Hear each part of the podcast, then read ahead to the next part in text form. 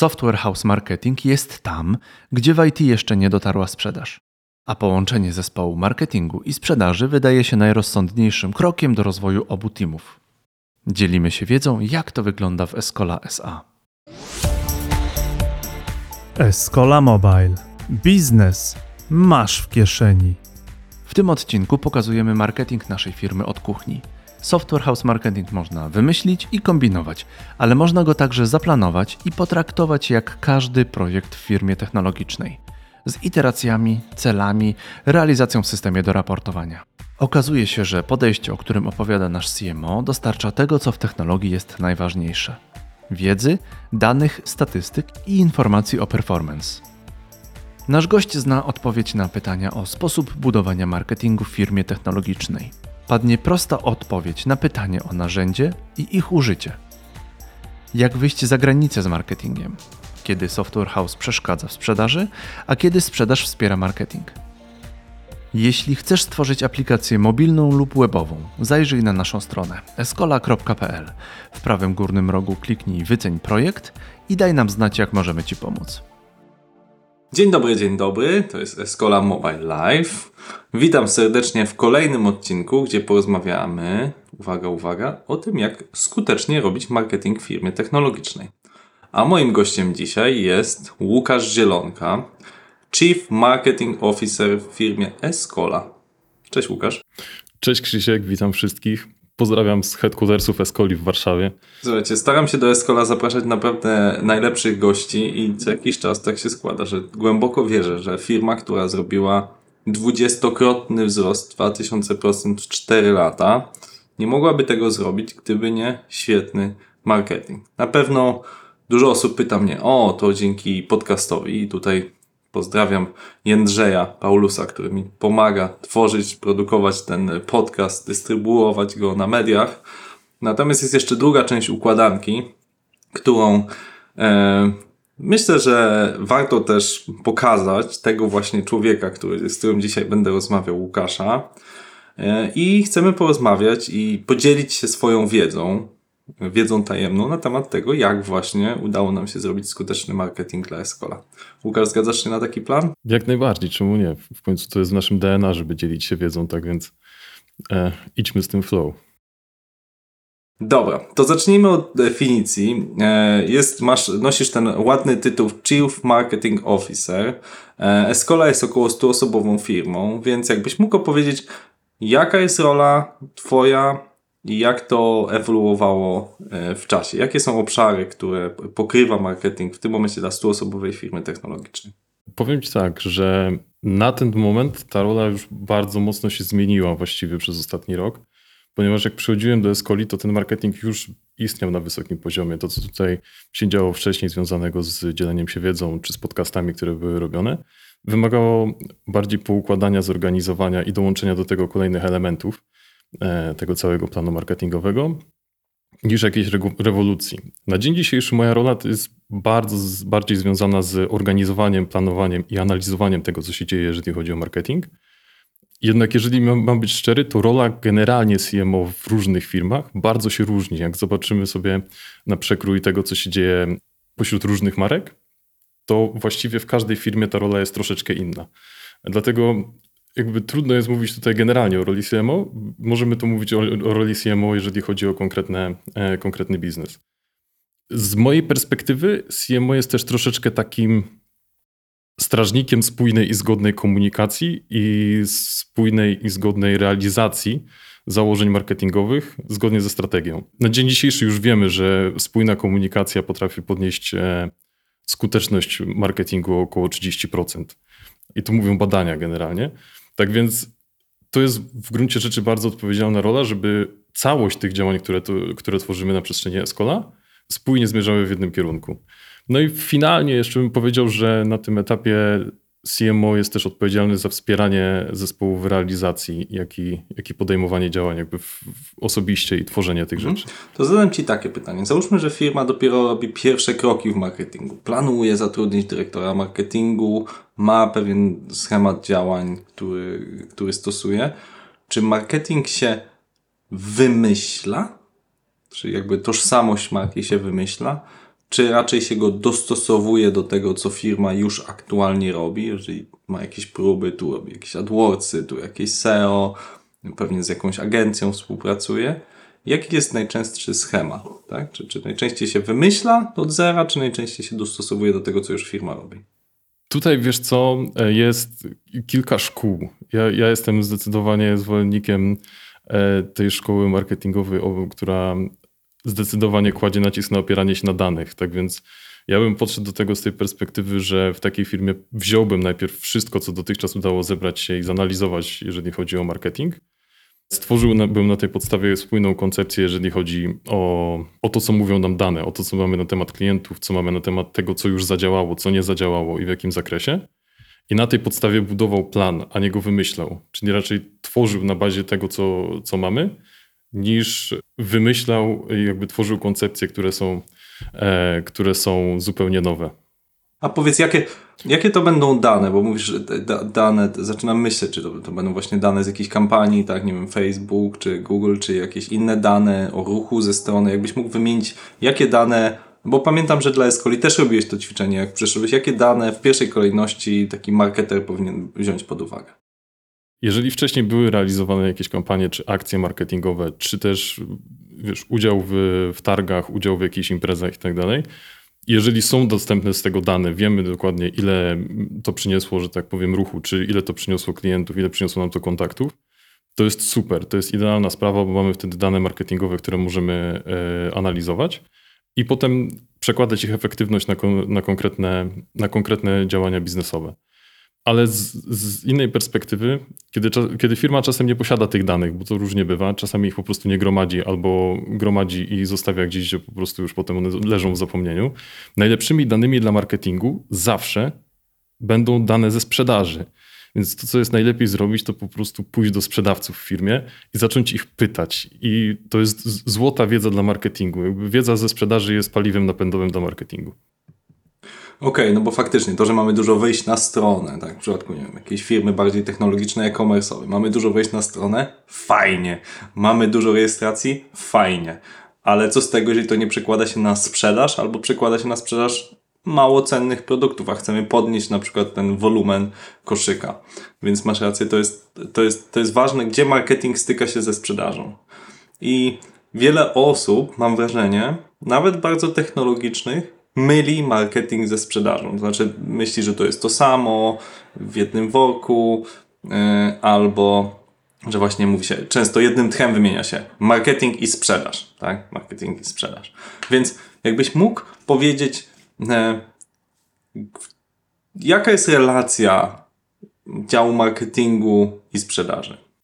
Tak jak mówisz, często wiele osób myli, bądź też, może nie tyle bym powiedział, że myli, co troszeczkę zaciera się ta granica pomiędzy e, marketingiem i sprzedażą, bo tak naprawdę moment wejścia sprzedawcy w ten proces sprzedażowy bardzo często e, jest jakby już na bardzo wczesnym etapie tego, e, tej sprzedaży, jak i moment zakończenia roli marketingu też się wydłuża, ponieważ często marketing też przejmuje rolę tej obsługi czy tego customer success i zaplanowania tych wszystkich działań. Tak więc rzeczywiście ta rola w dzisiejszych czasach się dosyć mocno zaciera. Tym bardziej w momencie, kiedy budujesz na przykład marketing oparty o zespół ekspertów, gdzie właściwie jedną z ról tych sprzedawców, którzy są ekspertami w firmie, jest już y, kontakt z klientem na pierwszych etapach, czy nawet na, na etapie w momencie, kiedy on jeszcze nie, jest świadom, nie ma świadomości o problemie, czy świadomości o tego, jakiego rozwiązania potrzebuje, to już w tym momencie ten sprzedawca dostarcza mu tą wiedzę i tak jakby buduje tą, e, tą sprzedaż od bardzo wczesnych etapów.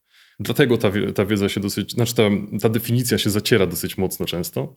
Jak odróżnić marketing od sprzedaży? Moim zdaniem największa i taka zasadnicza różnica pomiędzy marketingiem a sprzedażą to jest sposób współpracy z klientem. I co, co mam przez to na myśli? Mam przez to na myśli to, że marketing często jest tam, gdzie jeszcze nie ma lub nawet nie ma szansy, żeby był sprzedawca.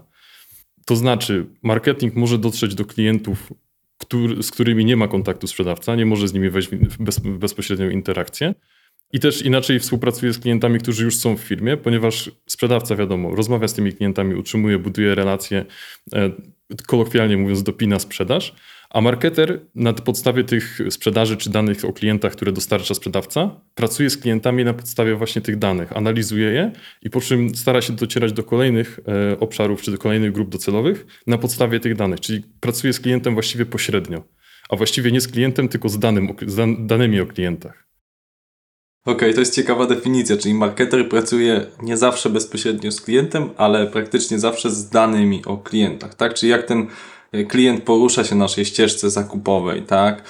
Rozumiem, druga rzecz, którą mówisz, to jest, że jak mamy ten osławiony lejek sprzedaży, tak? Że gdzieś tam na początku jest zainteresowanie, potem jest jakaś chęć zakupu, potem jest faktyczne zainteresowanie, dopinanie jakiegoś tam transakcji, czy to może być mała transakcja, czy duża, ten lejek prawie zawsze działa tak samo, no i na końcu jest faktycznie zawarcie jakiejś transakcji, jej realizacja.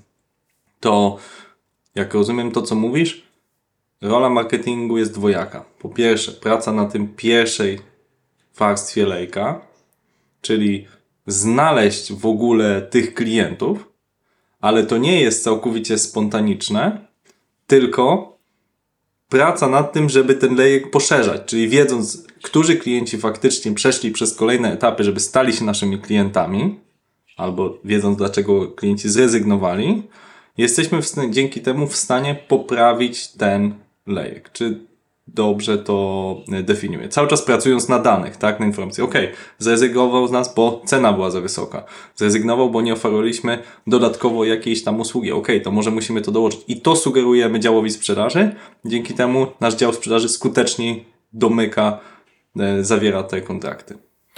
No tak, znaczy e, myślę, że zarówno praca działu marketingu, jak i działu sprzedaży powinna w pewnym zakresie zawsze polegać na optymalizacji tych procesów, czyli optymalizacji i marketingu i sprzedaży. Mhm.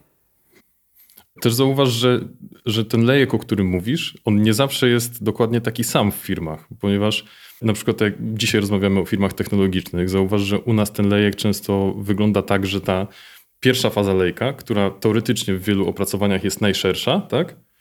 U nas jest relatywnie wąska, jakby tych nowo przychodzących y, lidów nie ma dziesiątki tysięcy, że tak powiem.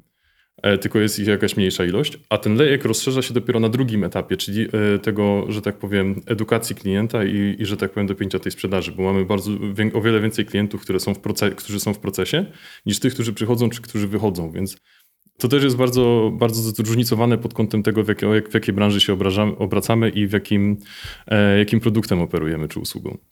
Mhm. No tutaj w Escola Mobile był e, Łukasz e, Kosuniak i ja pamiętam, że on powiedział, i zresztą Szymon Negacz dokładnie to samo, że bardzo często firmy bardzo mocno na siłę chcą przepychać przez te, w dół tego lejka, tak, że okej, okay, jest zainteresowany, nie wiem, zrobiłem webinar, mam maila i od razu kup pan usługę informatyczną, kup pan ode mnie projekt informatyczny a klient nie jest na to gotowy, tak? Czyli bardzo chcemy mocno popchnąć w dół, tak? Żeby w końcu został naszym klientem. I ja też mam takie poczucie, ostatnio tutaj ktoś mi próbował sprzedać kawę i zacytował jakieś badania, czyli zadziałał na górze mojego lejka. Miał moje zainteresowanie. Ja zatem dobrze, jestem bardzo ciekaw, jakie są źródła tych badań i ktoś od razu mówi źródła badań czy źródła kawy? Jakby sugerując, że chce mi sprzedać kawę, a ja byłem po prostu ciekaw, tych badań i być może gdybym został dłużej w środku tego lejka, to bym kiedyś tą kawę od tej osoby kupił, tak? E, do biura czy gdzieś tam do, do jakichś tam celów. E, I strasznie się z tym zirytowałem. I mi się wydaje, że często ludziom brakuje cierpliwości na pracę na środku tego lejka, że to tak jak mówisz, ta edukacja klientów, e, to powtarzanie, to opanował właśnie Szymon Negacz tym swoim podcastem, że często dzięki temu zyskujemy, że ten klient już jest wyedukowany, wie mniej więcej co my oferujemy, wie, jaką jesteśmy firmą, wie, jaką mamy tożsamość. Myślę, że nasz podcast też w tym trochę pomaga, że pracujemy z klientami. E, klienci Escola często są bardziej świadomi, jaką usługę my oferujemy, z jakimi problemami może się zetknąć, jeśli nas w miarę e, regularnie słucha. I ta, ta praca na środku lejka jest niestety bardzo długa, tytaniczna, bo to nie jest tak, ok, zobaczyłeś nas na webinarze, mamy twój mail, więc teraz kup, kup, kup tylko często wymaga cierpliwości. Ktoś robi krok w tył, mówi: OK, jeszcze nie jestem gotowy, ale wrócę do nas za trzy miesiące. I jak jestem na statusach sprzedaży czy marketingu, to często słyszę, tak? OK, ten klient powiedział, że jeszcze nie jest gotowy, ale za trzy miesiące wróci. Czasem wraca, czasem nie.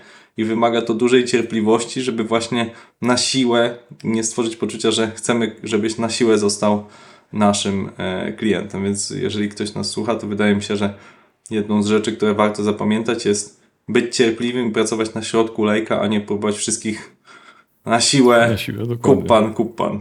W idealnym e, modelu byłoby tak, że ten sprzedawca od, od kawy, którą ci oferował, powinien dostarczyć swoją, do swojego marketingu wiedzę na temat tego, słuchajcie, fajnie, klient zainteresował się, chciał więcej tej wiedzy, nie kupił, bo za, zaczęliśmy za szybko, że tak powiem, go tutaj e, transferować na sprzedaż, czy konwertować na sprzedaż.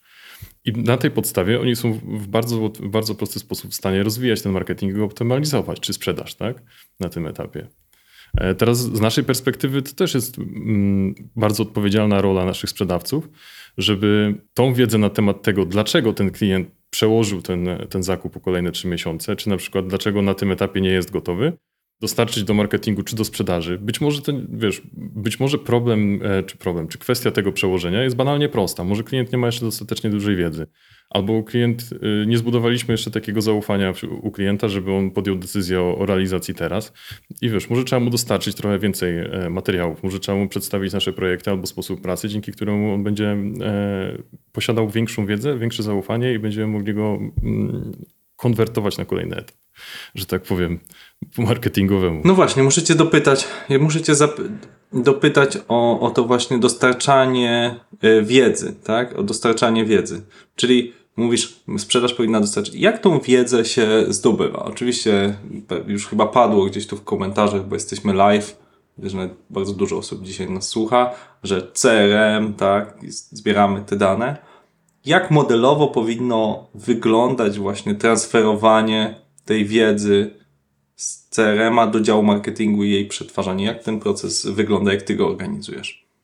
Transferowanie wiedzy z CRM-u do marketingu. Czy szerzej mówiąc z działu sprzedaży? To, co jest y, moim zdaniem dużą wartością, jeżeli chodzi o sprzedaż i marketing w Escola, to to, co zrobiła Ilona, czyli to, że marketing i sprzedaż mają wspólne spotkania i, i razem omawiamy bardzo wiele tematów. Właściwie nie jesteśmy zupełnie od, odosobnionymi działami, tylko jesteśmy jednym działem revenue, który po prostu współpracuje na, całe, jakby, na całą sprzedaż, od, od samego marketingu do samej sprzedaży. To jest genialne w tym momencie, fajnie to udało się zorganizować. Więc mamy taką często wiedzę, bym powiedział, niezapisaną nigdzie od sprzedawców, bo czasami bardzo wartościowe jest to, że sprzedawca przyjdzie na spotkanie i powie: jasny gwint, nie udało mi się tutaj przekonać tego klienta, bo coś tam, coś tam, coś tam. I się okazuje, że to coś tam, coś tam, coś tam, co on powiedział, jest bardzo istotne, bo my możemy to wykorzystać na, do tego, żeby następnym razem poprawić ten proces. Z drugiej strony, jakby banalnie prostą sprawą jest to, że my jako marketing mamy dostęp do CRM-a e, w, w, pełni, że tak powiem, e, danych i możemy po prostu tam wejść i wyciągać sobie te dane, co jest w Escoli ta odpowiedzialność spada na nas. My po prostu bierzemy te dane, przetwarzamy je i dostarczamy później tą wiedzę sprzedawcom.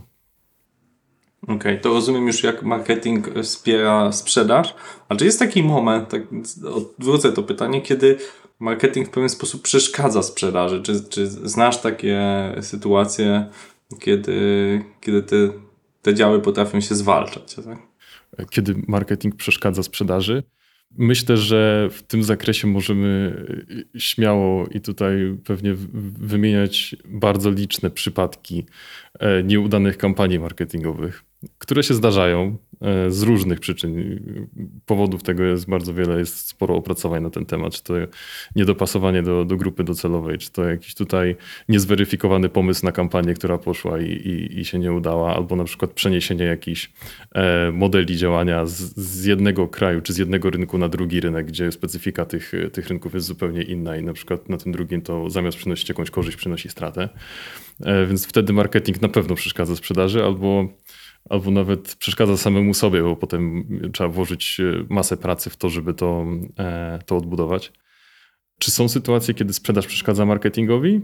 Myślę, że przede wszystkim sytuacja, kiedy dochodzi do jakiejś takiej może rywalizacji między marketingiem a sprzedażą, a, a nie takiego trochę teamplayu, to na pewno. No i myślę, że, że czasem jakby, y, czasem może to być lenistwo lub opieszałość sprzedawców w wypełnianiu CRM-u i dostarczaniu tych danych do marketingu, to wtedy może to przeszkadzać. Dlatego, dlatego że marketing później nie ma pełnych danych i, i to, co robi, traci na efektywności. Okay. Chcę przejść do drugiej sekcji pytań, E, dużo osób e, dyskutuje wiecznie o marketingu, ale też i na poziomie prezesów, zarządów. Rozmawiają, o najfajniej to by było, żeby klienci do mnie sami przychodzili, tak? Czyli to, co marketingowcy, powiem, wy marketingowcy nazywacie tak, inbound marketing, e, że narzekają, że ja dostaję tyle tych maili, ja sam na to narzekam, tak, że dostajemy te cold maile, tak, czy jakieś tam zaczepki, czyli ten E, outbound, że, że irytujący. I najlepiej, żeby ten klient sam nas znalazł i w ogóle wpadł nam w ramiona. Więc zadam Ci trudne pytanie, co jest lepsze, co jest skuteczniejsze akurat dla firmy technologicznej? Wychodzenie dla klienta, czy czekanie, aż przyjdzie do nas? Idealnie by było, gdyby klient przychodził do firmy, wiedział dokładnie czego chce, dokładnie kiedy tego chce i najlepiej, żeby jeszcze miał od razu dostępne środki na zrealizowanie tego. To jest sytuacja... Znał swój budżet, zakres, Zakres, wszystko. wszystko. I przychodzi, mówi, panowie, robimy. No to, jak, to jest sytuacja idealna. Myślę, że żaden, e, żaden CEO, żaden CMO, ani żaden CRO nie, nie oparłby się, że tak powiem, stwierdzeniu, że to jest sytuacja, której on pożąda po prostu. Zdarzyło nam się parę razy tak w Escoli. Zdarzyło nam się parę razy tak w Escoli. To się zdarza. I to jest zasługa jest zasługa właśnie tego, że klient był dobrze wyedukowany, znał nas i wiedział, że chce nam e, zaufać. To jest przemiłe, chociaż wymaga, e, no powiedziałbym nawet nie miesięcy, co lat pracy e, tak naprawdę takiej nieświadomej nad tym klientem, że nawet nie wiedzieliśmy, że on istnieje, ale on wiedział, że my istniejemy. Ja mam zresztą takie powiedzenie, że, bo często to w sprzedaży się powiela, że przychodzą sprzedawcy i mówią, ja znam tego, znam tam, nie wiem, syna Solorza, znam e, tam wszystkich, nie? I załatwię nam takie kontrakty. Zawsze odbijam takie pytanie, a czy ta osoba zna ciebie? Czy ta osoba, jak podejdziesz do niej i powiesz cześć, to ona powie, o cześć e, e, Mateusz, cześć Tomek, cześć Bartek, czy powie, mm, przepraszam, ale kim jesteś, nie? To jest to, to wiele ułatwia, jeżeli ta, nie tylko ty znasz tą osobę, ale też ta osoba zna ciebie. I to działa też w stosunku do marek. Zdecydowanie. No, znaczy zobacz, za każdym razem, kiedy pojawia się sytuacja, że taki idealny klient przychodzi, czyli ten, który wie czego, kiedy, jak i za ile chce, zdarza się wtedy, kiedy wcześniej nastąpi pewna sekwencja wydarzeń, czyli ten klient e, jest wyedukowany, posiada całą tą wiedzę, czyli dostał pakiet wiedzy na temat tego, czego chce, jaki jest problem, jak go rozwiązać. E, marka, do, do której on przychodzi, posiada odpowiednią pozycję w jego świadomości. Czyli w momencie, bo nie zawsze jest tak, że to my wyedukujemy klienta od samego początku do samego końca. Klienci pozyskują wiedzę z bardzo różnych źródeł. Ale na pewnym etapie jakby pozycja marki w świadomości klienta jest o tyle ważna, że jak on myśli sobie, potrzebuje aplikacji mobilnej, to pierwsze, co się pojawia w jego głowie, to jest Escola. Kolejnym etapem, który musi nastąpić, to w pewnym sensie zbudowanie zaufania do marki, bo pomimo tego, że on nas zna, czy, czy nas słucha na podcaście, tak jak teraz, czy czyta, czyta nasze artykuły, czy słuchał naszych ekspertów na, na konferencjach, to on często może nie do końca być pewny, że to my jesteśmy właściwym wyborem. Więc to jest kolejny etap, czyli musimy zbudować zaufanie. No i finalnie musi, musi z nami się skontaktować. Jeżeli do tego jeszcze dołożymy bardzo sprawnie zorganizowany proces sprzedaży, E, i doradztwa e, takiego finalnego na tym etapie, to wszyscy są zadowoleni. Znaczy, jak wiemy, do, do, doskonale takie przypadki zdarzają się, ale no nie są to najczęstsze przypadki. Rzeczywistość jest, e, jest jednak nieco inna.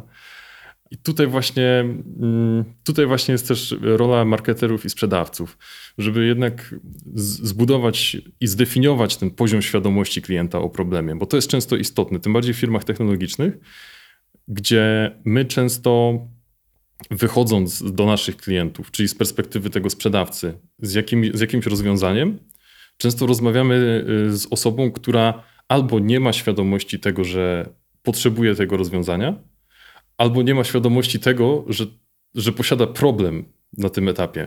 Więc często to jest tak odległy, e, odległy stopień świadomości klienta o tym, że proces edukacji rzeczywiście jest bardzo długi.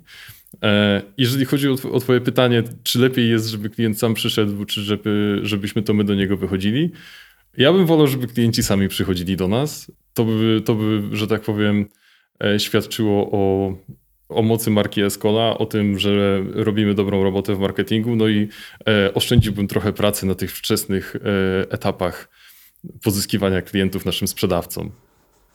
I myślę, że oni byliby też z tego bardzo zadowoleni.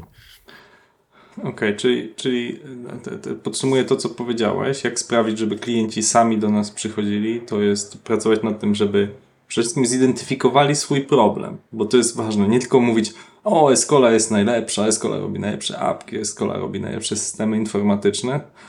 To jeszcze trzeba popracować, żeby ten klient podszedł nas pod partnerską i powiedział, ej, wiecie co? Wydaje mi się, że mógłbym mieć lepszy cyfrowy obieg dokumentu. Wydaje mi się, że mógłbym mieć sprawniejsze systemy e, na backendzie. Wydaje mi się, że aplikacja mogłaby wzmocnić moją sprzedaż albo rozpoznawalność marki. Pogadajmy o tym, tak? Czyli te, to musi się spotkać. Nie wystarczy mówić, jestem najlepszy. Trzeba jeszcze pomóc klientowi odnaleźć, że my możemy współpracować przy rozwiązaniu danego problemu. Cały ten koncept tego tak zwanego problem awareness bardzo fajnie, bardzo fajnie tłumaczy pewien taki model, to się nazywa problem awareness content. I najlepsze jest to, że pierwszy raz został opisany w 1960 którymś roku i on jakby do dzisiaj jest aktualny. W pewnym sensie, wiesz, marketing się zmienia, ewoluują narzędzia, ewoluują jakby sposoby działania, ale ludzie się nie zmieniają. Jakby, to, jakby albo nie zmieniają się tak dynamicznie, jak zmienia się marketing. I model ten mówi o tym, że masz pięć poziomów świadomości klienta o problemie. Może ci podam jakiś przykład, e, taki, żeby był łatwy do opisania dla każdego. Powiedzmy, ok, szczoteczka do zębów. Pierwszy klient wie, że potrzebuje szczoteczki, wie jakiej chce, chce tylko dobrej ceny. Drugi klient wie, że potrzebuje szczoteczki, ale ma do wyboru 7 na, na rynku i nie wie, nie wie do, do końca, którą chce.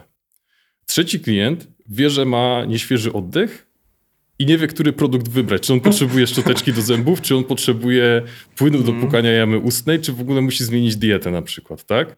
Czwarty klient to jest klient, który, któremu znajomy powiedział, że, że ma nieświeży oddech, ale on nie wie, jak rozwiązać ten problem, nie ma świadomości rozwiązania.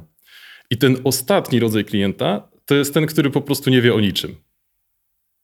I do każdego z tych rodzajów klientów musisz stworzyć pakiet wiedzy, która, mu, która sprawi, że on się dowie o tym problemie, że przejdzie, że tak powiem, przez kolejne te etapy i w końcu będzie świadomy tego, tego czego potrzebuje, żeby to rozwiązać.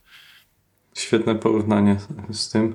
E, przy okazji polecam kurs mojej teściowej na temat tego, jak dbać o jamę ustną i tam jest dużo też, jaką szczoteczkę wybrać.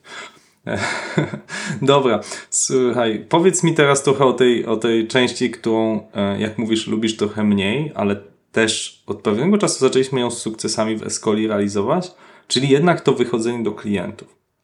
Ja może zrobię tu taki wstęp dla tych, co nas słuchają. Escola odniosła relatywnie duży sukces na rynku polskim, e, rosnąc, natomiast w którymś momencie ten rynek staje się po prostu troszeczkę za mały. Jest ograniczona liczba dużych marek, z którymi lubimy pracować, takich, którzy mogą z roku na rok mieć duże budżety, e, idące w kilkuset tysiącach dolarów czy euro rocznie, żeby móc po prostu tworzyć, y, optymalizować, rozwijać nowe rozwiązania informatyczne. Takich firm w Polsce jest no, ograniczona liczba, powiedzmy jest ich kilkadziesiąt i oczywiście większość z nich ma nasza konkurencja.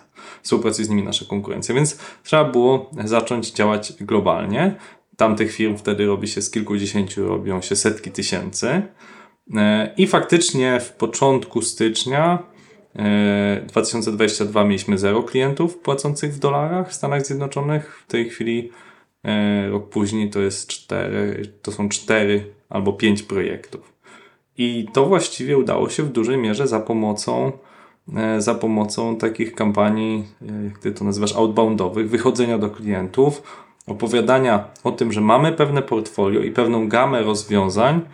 I tutaj nie umiem znaleźć tego porównania z tą świadomością, ale ale jeżeli trafiły te wiadomości do osób z pewną świadomością, czyli którzy wiedzieli, że mają ten problem technologiczny do rozwiązania i którzy mieli tą świadomość, że niekoniecznie rozwiązania rodem e, z Indii są dla nich najlepsze i wolą jednak europejskie rozwiązania, a niekoniecznie lokalne, które trzeba płacić 100 dolarów w górę, to oni weszli z nami w pewną dyskusję, która w niektórych przypadkach zakończyła się sukcesem.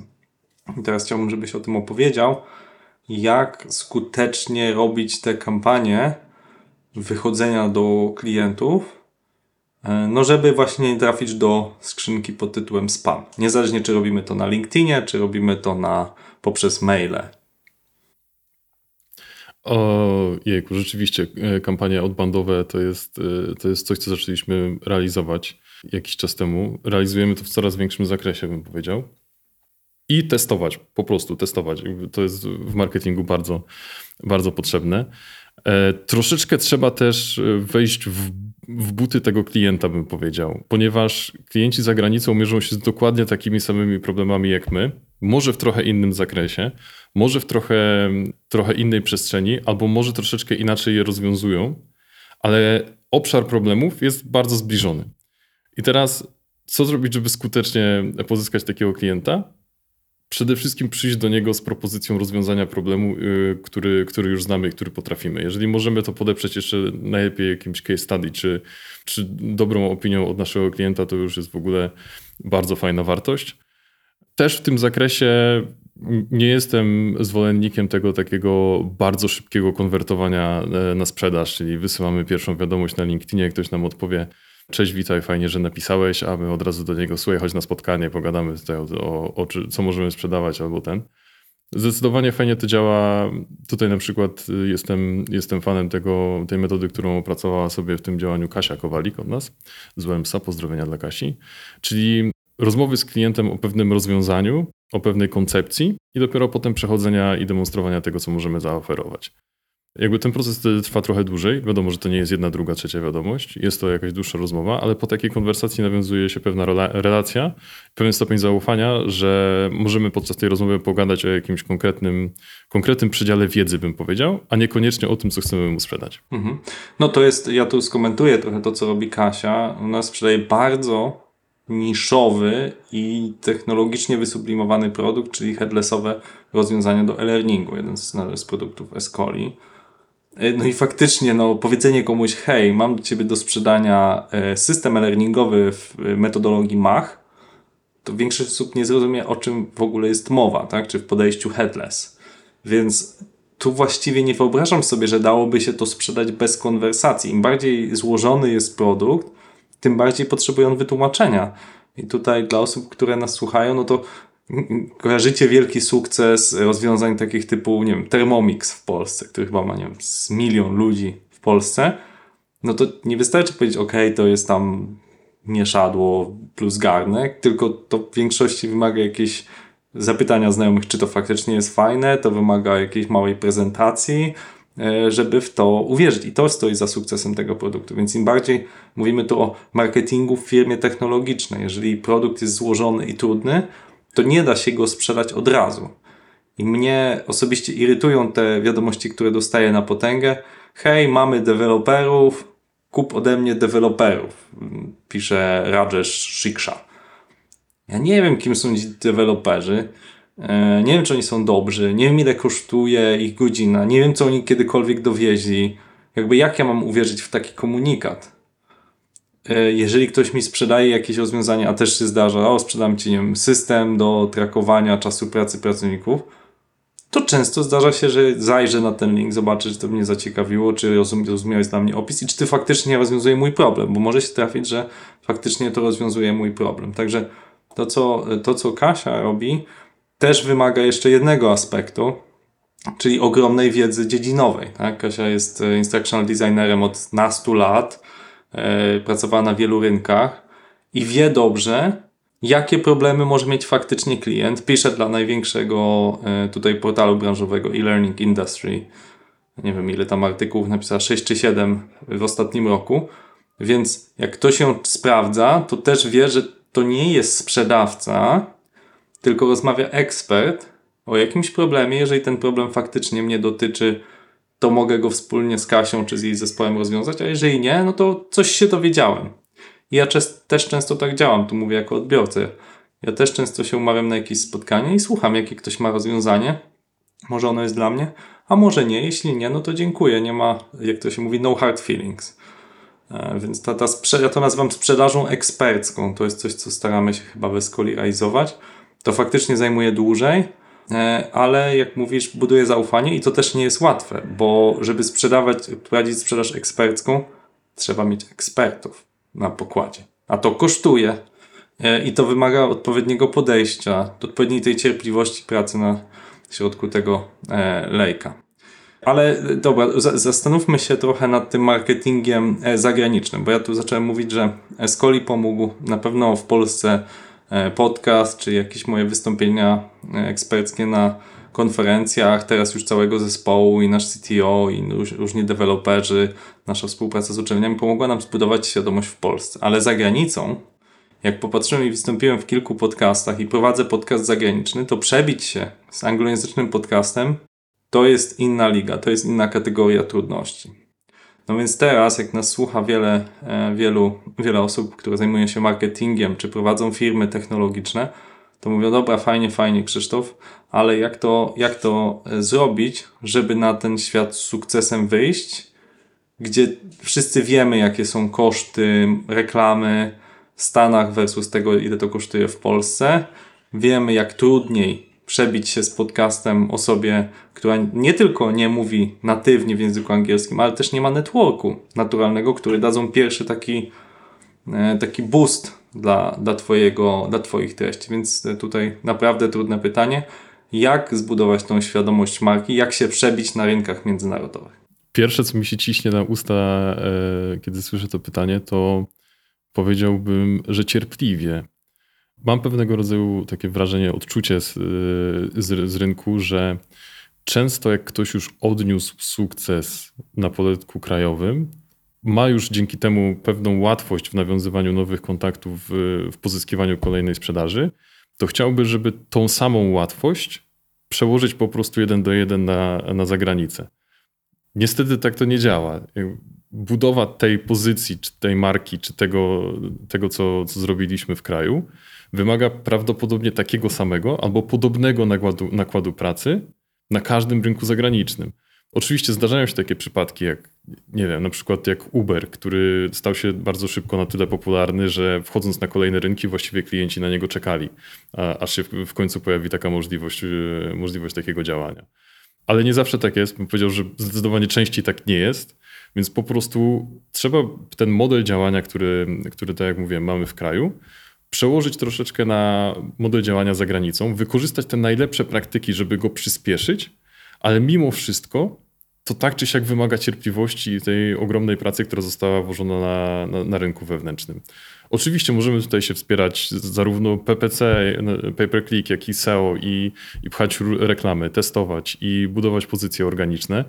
I oczywiście, że to jest super świetne działanie. Każdy rynek będzie miał inne stawki, inne koszty reklamy, inne koszty udziału w konferencjach czy publikacji w, w pismach branżowych. E, na to trzeba być po prostu gotowym, ale praca, która jest potrzebna do wykonania, jest bardzo zbieżna. Możemy przyspieszyć te efekty ze względu na to, że mamy pewne rzeczy zbadane, ale nie na tyle, żeby na przykład skrócić ten proces z ostatnich 3-4 lat do 3-4 miesięcy. E, tak więc, jak wyjść za granicę z marketingiem? Bym powiedział, że cierpliwie z planem. Okej, okay, cierpliwie z planem, ale, ale tak jak mówisz, jest e, szansa, że jakby można powtarzać, odtwarzać pewne schematy, które zadziałały lokalnie. Hmm, trzeba przygotować się na większe budżety. Natomiast tutaj mówimy cały czas i my myślimy o anglojęzycznych treściach. Natomiast no, nie wiem, jeśli chcemy wyjść na rynek francuski, niemiecki, no to trochę jest takie oczekiwanie, że będziemy publikować w natywnych językach tych ludzi no i jak to jest według Ciebie? Czy da się, da się to skutecznie zrobić, nie mając przedstawicieli lokalnych? Czy jednak no, musimy się nastawić, że wtedy potrzebujemy ludzi na miejscu? Jak to się mówi? Ojej, to jest, e, to jest pytanie z, z cyklu tych, które wymagają, bym powiedział, analityki i, i takiego podejścia bardzo lokalnego. W sensie też jest taka, takie trochę przeświadczenie, że jak wychodzimy za granicę, to idziemy grubo. Uderzamy w 7, 8, 10, 15 państw, gdzie po prostu pchamy, pchamy swoje treści. A prawda jest taka, że o tyle, o ile Polska jest specyficznym rynkiem, tak samo Francja jest specyficznym rynkiem, tak samo Niemcy są specyficznym rynkiem i trochę te działania muszą położyć naciski na inne, na inne płaszczyzny, żeby skutecznie tam operować na tych rynkach. Przykładem taki, który, z którym się kiedyś spotkałem, e, było to, że w Polsce bardzo dużo ludzi na przykład korzysta z formularzy kontaktowych albo na przykład z, z, czatów na stronach, bo jest to łatwiejszy sposób komunikacji. Francuzi bardzo często korzystają z telefonów. Oni większość rzeczy y, umawiają spotkania za pomocą telefonów. Oni uwielbiają rozmawiać przez telefon, więc jakby to już jest troszeczkę inny rodzaj, y, wiesz, dostarczasz innego rodzaju materiały. Nie, nie, nie, nie konwertujesz tego klienta do formularza kontaktowego, bo on prawdopodobnie z niego nie skorzysta, tylko podajesz mu numer telefonu, hej, zadzwoń do nas, tak? Dlatego to wyjście za granicę wymaga też koncentracji na tym, gdzie my dokładnie idziemy, z kim chcemy rozmawiać i jaki kraj chcemy tutaj zaangażować tą naszą komunikację, bo każdy będzie troszeczkę inny. Przekładanie tych dobrych praktyk, które sprawdziły się, się w kraju, jest elementem testowania tego, co się sprawdzi i gdzie położyć naciski. A później, jak już mamy pewne dane z tego rynku, to kładziemy naciski w taki sposób, żeby to wszystko optymalizować. Ale jednak trzeba to rozpatrywać lokalnie. I nawet kiedy mówimy, Stany Zjednoczone, słuchaj, idziemy na Stany. Teraz będziemy, będziemy tutaj ściągać klientów ze Stanów, nie ma problemu, ale zobacz, jakim wielkim krajem są Stany. Ile tam masz różnych takich mikrokultur, bym powiedział. Przecież ludzie z, z Teksasu to są zupełnie inni ludzie niż, niż ludzie z, z zachodniego wybrzeża, tak? No jakby tutaj jest przestrzeń taka kulturowo, że tak powiem, oni też troszeczkę inaczej. Więc nie da się tego rozpatrywać po prostu jako, jako jedną, jeden worek, idziemy za granicę. Mhm.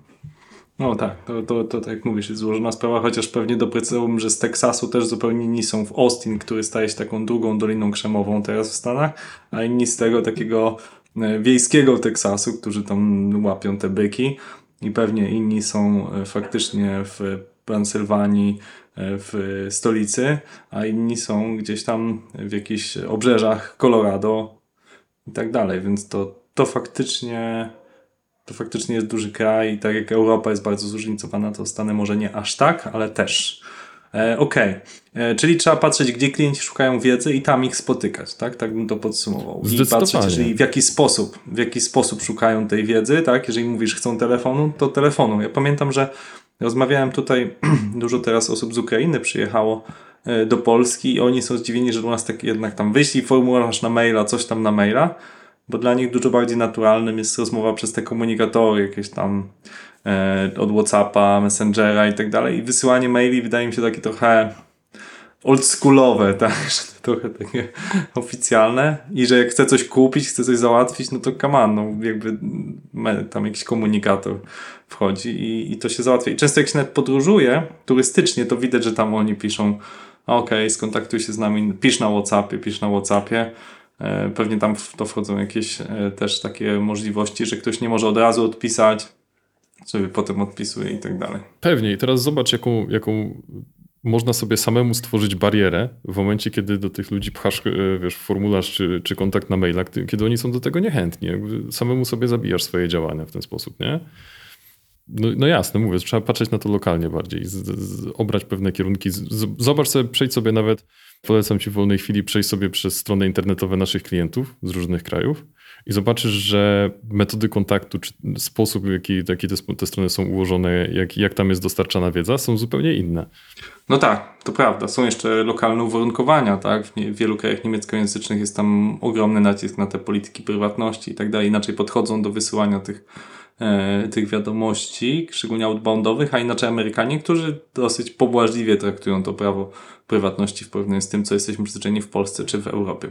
W Ameryce w, w ogóle, wiesz, nawet możliwości targetowania reklamy są często dużo szersze i, i jakby same już mhm. narzędzia reklamowe dostarczają ci o wiele więcej wiedzy na temat klientów niż, niż w Europie. Okej, okay. to jeszcze na koniec, Łukasz, chciałem się skupić na samej technice. To będzie szczególnie sekcja ciekawa dla osób, które chcą zorganizować taki dział, dla tych, którzy są dyrektorami marketingu, kierownikami marketingu. To znaczy, jakbyś mógł opowiedzieć krok po kroku, jak taka praca powinna być, czy jak jest u Ciebie zorganizowana, żeby była efektywna. Jak wygląda, nie wiem, Twój dzień, tydzień pracy, jakie narzędzia najczęściej wykorzystujesz, żeby tą, jak mówisz, zbierać te dane, odpowiednio ukierunkowywać te informacje e, i, i kontrolować, czy, czy idziemy w dobrą stronę. No tak, jeżeli chodzi o to, jak działamy w Escoli, jeżeli chodzi o planowanie i organizację marketingu, to my właściwie oparliśmy się bardzo mocno na modelu prezentowanym przez metodologię SOSTAK, troszeczkę zmodyfikowanym pod to, jak, jak my działamy, pod, e, pod nasze potrzeby. To czekaj, przerwę ci, przerwę ci, bo jeżeli nas słuchają osoby, które niekoniecznie bardzo głęboko siedzą w marketingu, to opowiedz, czym jest ta metodologia SOSTAK.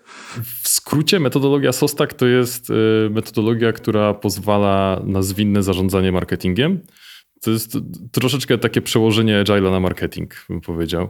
Każdym razie mamy bardzo podobną metodę, jeżeli chodzi o zarządzanie tym projektem i bieżącego go monitorowanie. Czyli mamy swoje spotkania statusowe, mamy swoje planningi, mamy swoje, swoje jakieś retrospektywy, które potem e, przekładamy na konkretne działania. Generalnie polecam każdemu zapoznać się tutaj z metodologią SOSTAK. Nawet jeżeli już, e, już zarządzacie marketingiem, to, to można z tego wyciągnąć parę ciekawych wniosków.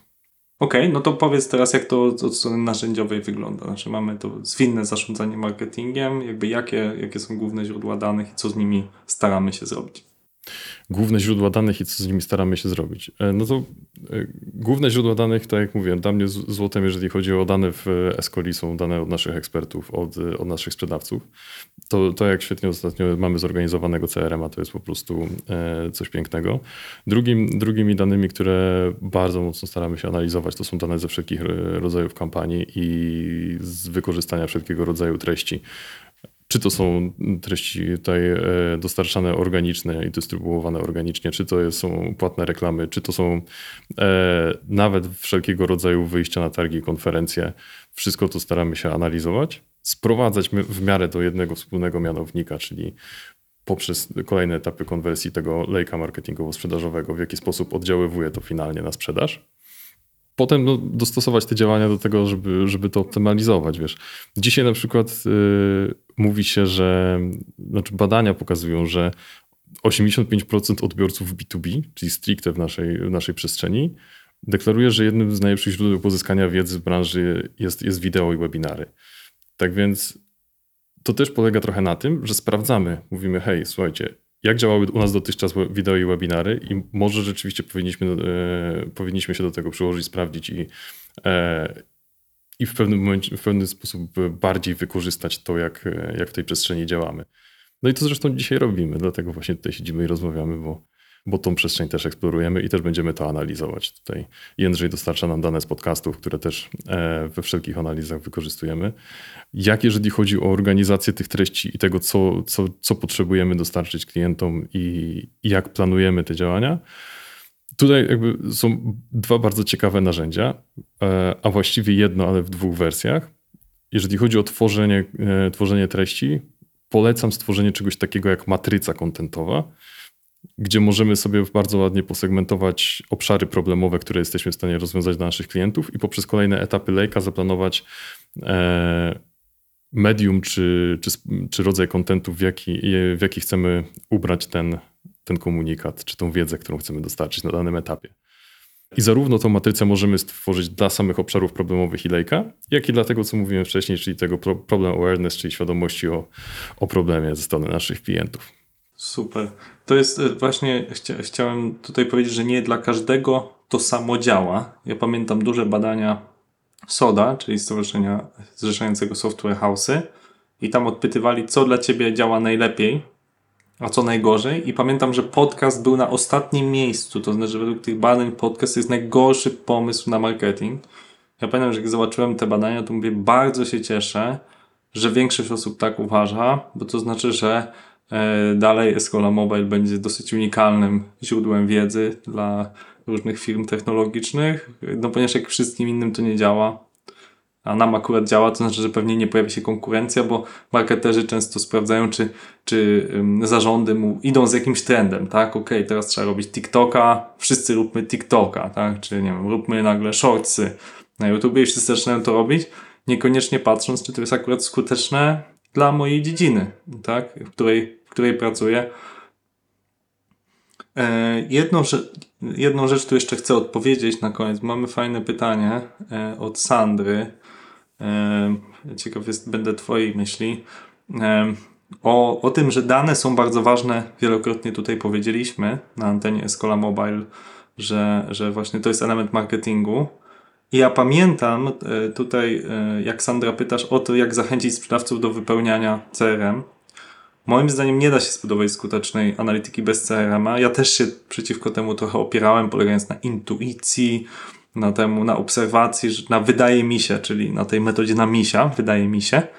E, Natomiast e, przekonałem się z czasem do, e, do CRM-a, bo bez tego trudno budować właśnie taką analitykę wraz ze złożonością procesu. I zresztą ten sam problem mieliśmy przy wypełnianiu Jira. Tutaj jak nas słuchają firmy technologiczne, to wiedzą, że to jest narzędzie do właśnie trakowania e, czasu, ale też i zadań. I jak to zrobiliśmy i po jednej stronie sprzedaży, i po drugiej stronie? Regularnym, regularnym przypominaniem i momentami, jeżeli osoby bardzo oporowały, to wyciąganiem pewnych konsekwencji wobec tych osób, które oporują. Nie da się moim zdaniem tego zrobić w średniej czy dużej organizacji, że wszyscy nagle się miło dostosują. Nie, to jest bardzo. Ja pamiętam w obu przypadkach to była wielomiesięczna praca. Mówienie, dlaczego to jest ważne. Z czasem, dlaczego, jeżeli nie będziesz tego robił czy robiła, to będziemy musieli pewne konsekwencje wyciągnąć wobec ciebie. I zdarzyło się, pamiętam pojedyncze przypadki, chyba jeden przypadek w dziale sprzedaży, że jedną z tych konsekwencji było zwolnienie takiego sprzedawcy, mimo że uznawaliśmy, że fajny człowiek, fajnie. No ale jeżeli ty nie współpracujesz na naszych zasadach, nie dzielisz się wiedzą, bo tam jest przecież zawarta wiedza, nie wypełniasz tego CRM-a, zachowujesz to dla siebie, być może w jakimś swoim sekretnym Excelu, być może chcesz to przenieść na inną organizację, niestety nie możesz pracować w firmie, której DNA jest dzielenie się wiedzą. Słuchaj, z, mojej perspektywy też, to co bardzo fajnie zadziałało pod względem dodawania i uzupełniania kolejnych danych w CRM-ie, to był moment, kiedy wziąłem e, część swojej analizy marketingowej podczas planowania zresztą, e, zresztą strategii. Przyszedłem do naszego działu sprzedaży i powiedziałem: Słuchajcie, w CRM-ie nie mam tych danych. Chciałbym dotrzeć do tych klientów i jak zielonego pojęcia nie mam skąd, co, jak i gdzie mam zrobić. Jeżeli nie dacie mi tych danych, które tutaj są, to ta analiza jest nic nie warta w tym momencie. I Wiesz, i to było takie namacalne pokazanie im, o jasny gwint, to, to jest rzeczywiście istotne. Ktoś bierze te dane z tego CRM-u i on rzeczywiście coś z nimi robi. To nie jest takie uzupełnianie dla, e, dla zasady, Tak, że ma być tak. uzupełnione. Nie? Bo wiele osób myśli, że to jest taka sztuka dla sztuki. I nie powiem, czasami pewnie tak jest, bo musi być odpowiednia liczba danych, żeby coś z tym mądrego zrobić. Natomiast to jest inwestycja. To jest inwestycja, która w długim okresie się sprawdzi. E, Łukaszu, bardzo Ci dziękuję za cały deszcz wiedzy, jaki na mnie e, tutaj spłynął. Super z Tobą rozmawiać i fajnie, że e, tym razem nasza rozmowa mogła być też wysłuchana przez inne osoby w ramach Escola Mobile, że podzieliliśmy się tą wiedzą. Słuchajcie, czerpcie wiedzę od nas, stawajcie się lepsi w swoim marketingu. Mam nadzieję, że wszyscy na tym skorzystają, jeżeli będziemy to robić jeszcze lepiej. Dzięki wielkie Krzysiek, fenomenalna rozmowa, bardzo dobrze, bardzo lubię z tobą rozmawiać. Jakby muszę jeszcze jedną rzecz zrobić tutaj z tego miejsca, jeżeli już jestem w Escola Mobile, to gorąco pozdrawiam cały zespół Revenue, czyli naszych sprzedawców i nasz marketing. Serdeczne Super. pozdrowienia. No. I dzięki wielkie wszystkim za, za, słuchanie, za słuchanie nas dzisiaj. Escola Mobile. Biznes masz w kieszeni. Dziękujemy za Twój czas i za to, że spędziłeś go z nami.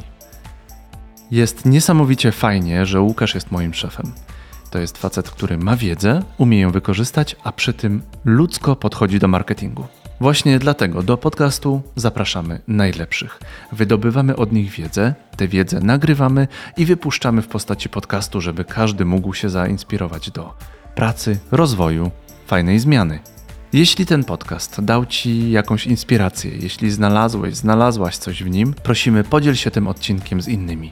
Opowiedz o nim swoim znajomym albo udostępnij link do podcastu w social mediach, na LinkedInie, Twitterze, Facebooku, gdziekolwiek.